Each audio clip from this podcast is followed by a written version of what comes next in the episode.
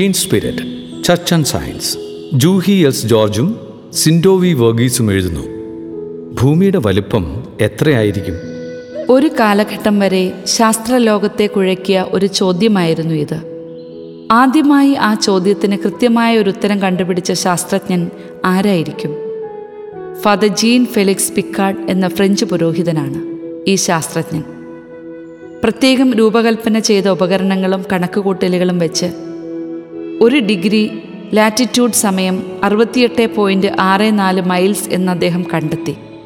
അതനുസരിച്ച് ഭൂമിയുടെ ആരം ആറായിരത്തി മുന്നൂറ്റി ഇരുപത്തിയെട്ട് കിലോമീറ്റർ ആണെന്ന് അദ്ദേഹം സ്ഥാപിച്ചു. പതിനേഴാം നൂറ്റാണ്ടിൽ നടത്തിയ ഈ കണ്ടുപിടുത്തവും ഇപ്പോൾ നമ്മൾ ഉപയോഗിക്കുന്ന ഭൂമിയുടെ വലിപ്പവും തമ്മിൽ അര ശതമാനത്തിന്റെ വ്യത്യാസമേ ഉള്ളൂ എന്നതിൽ നിന്ന് അദ്ദേഹത്തിന്റെ കണ്ടുപിടുത്തം എത്രമാത്രം വലുതായിരുന്നുവെന്ന് നമുക്ക് ഊഹിക്കാവുന്നതേയുള്ളൂ. ഫാദർ പിക്കാഡോയുടെ ഈ കണക്ക് വെച്ചാണ് ന്യൂട്ടൻ തന്റെ ഗുരുത്വാകർഷണ നിയമം ഉറപ്പുവരുത്തിയത്.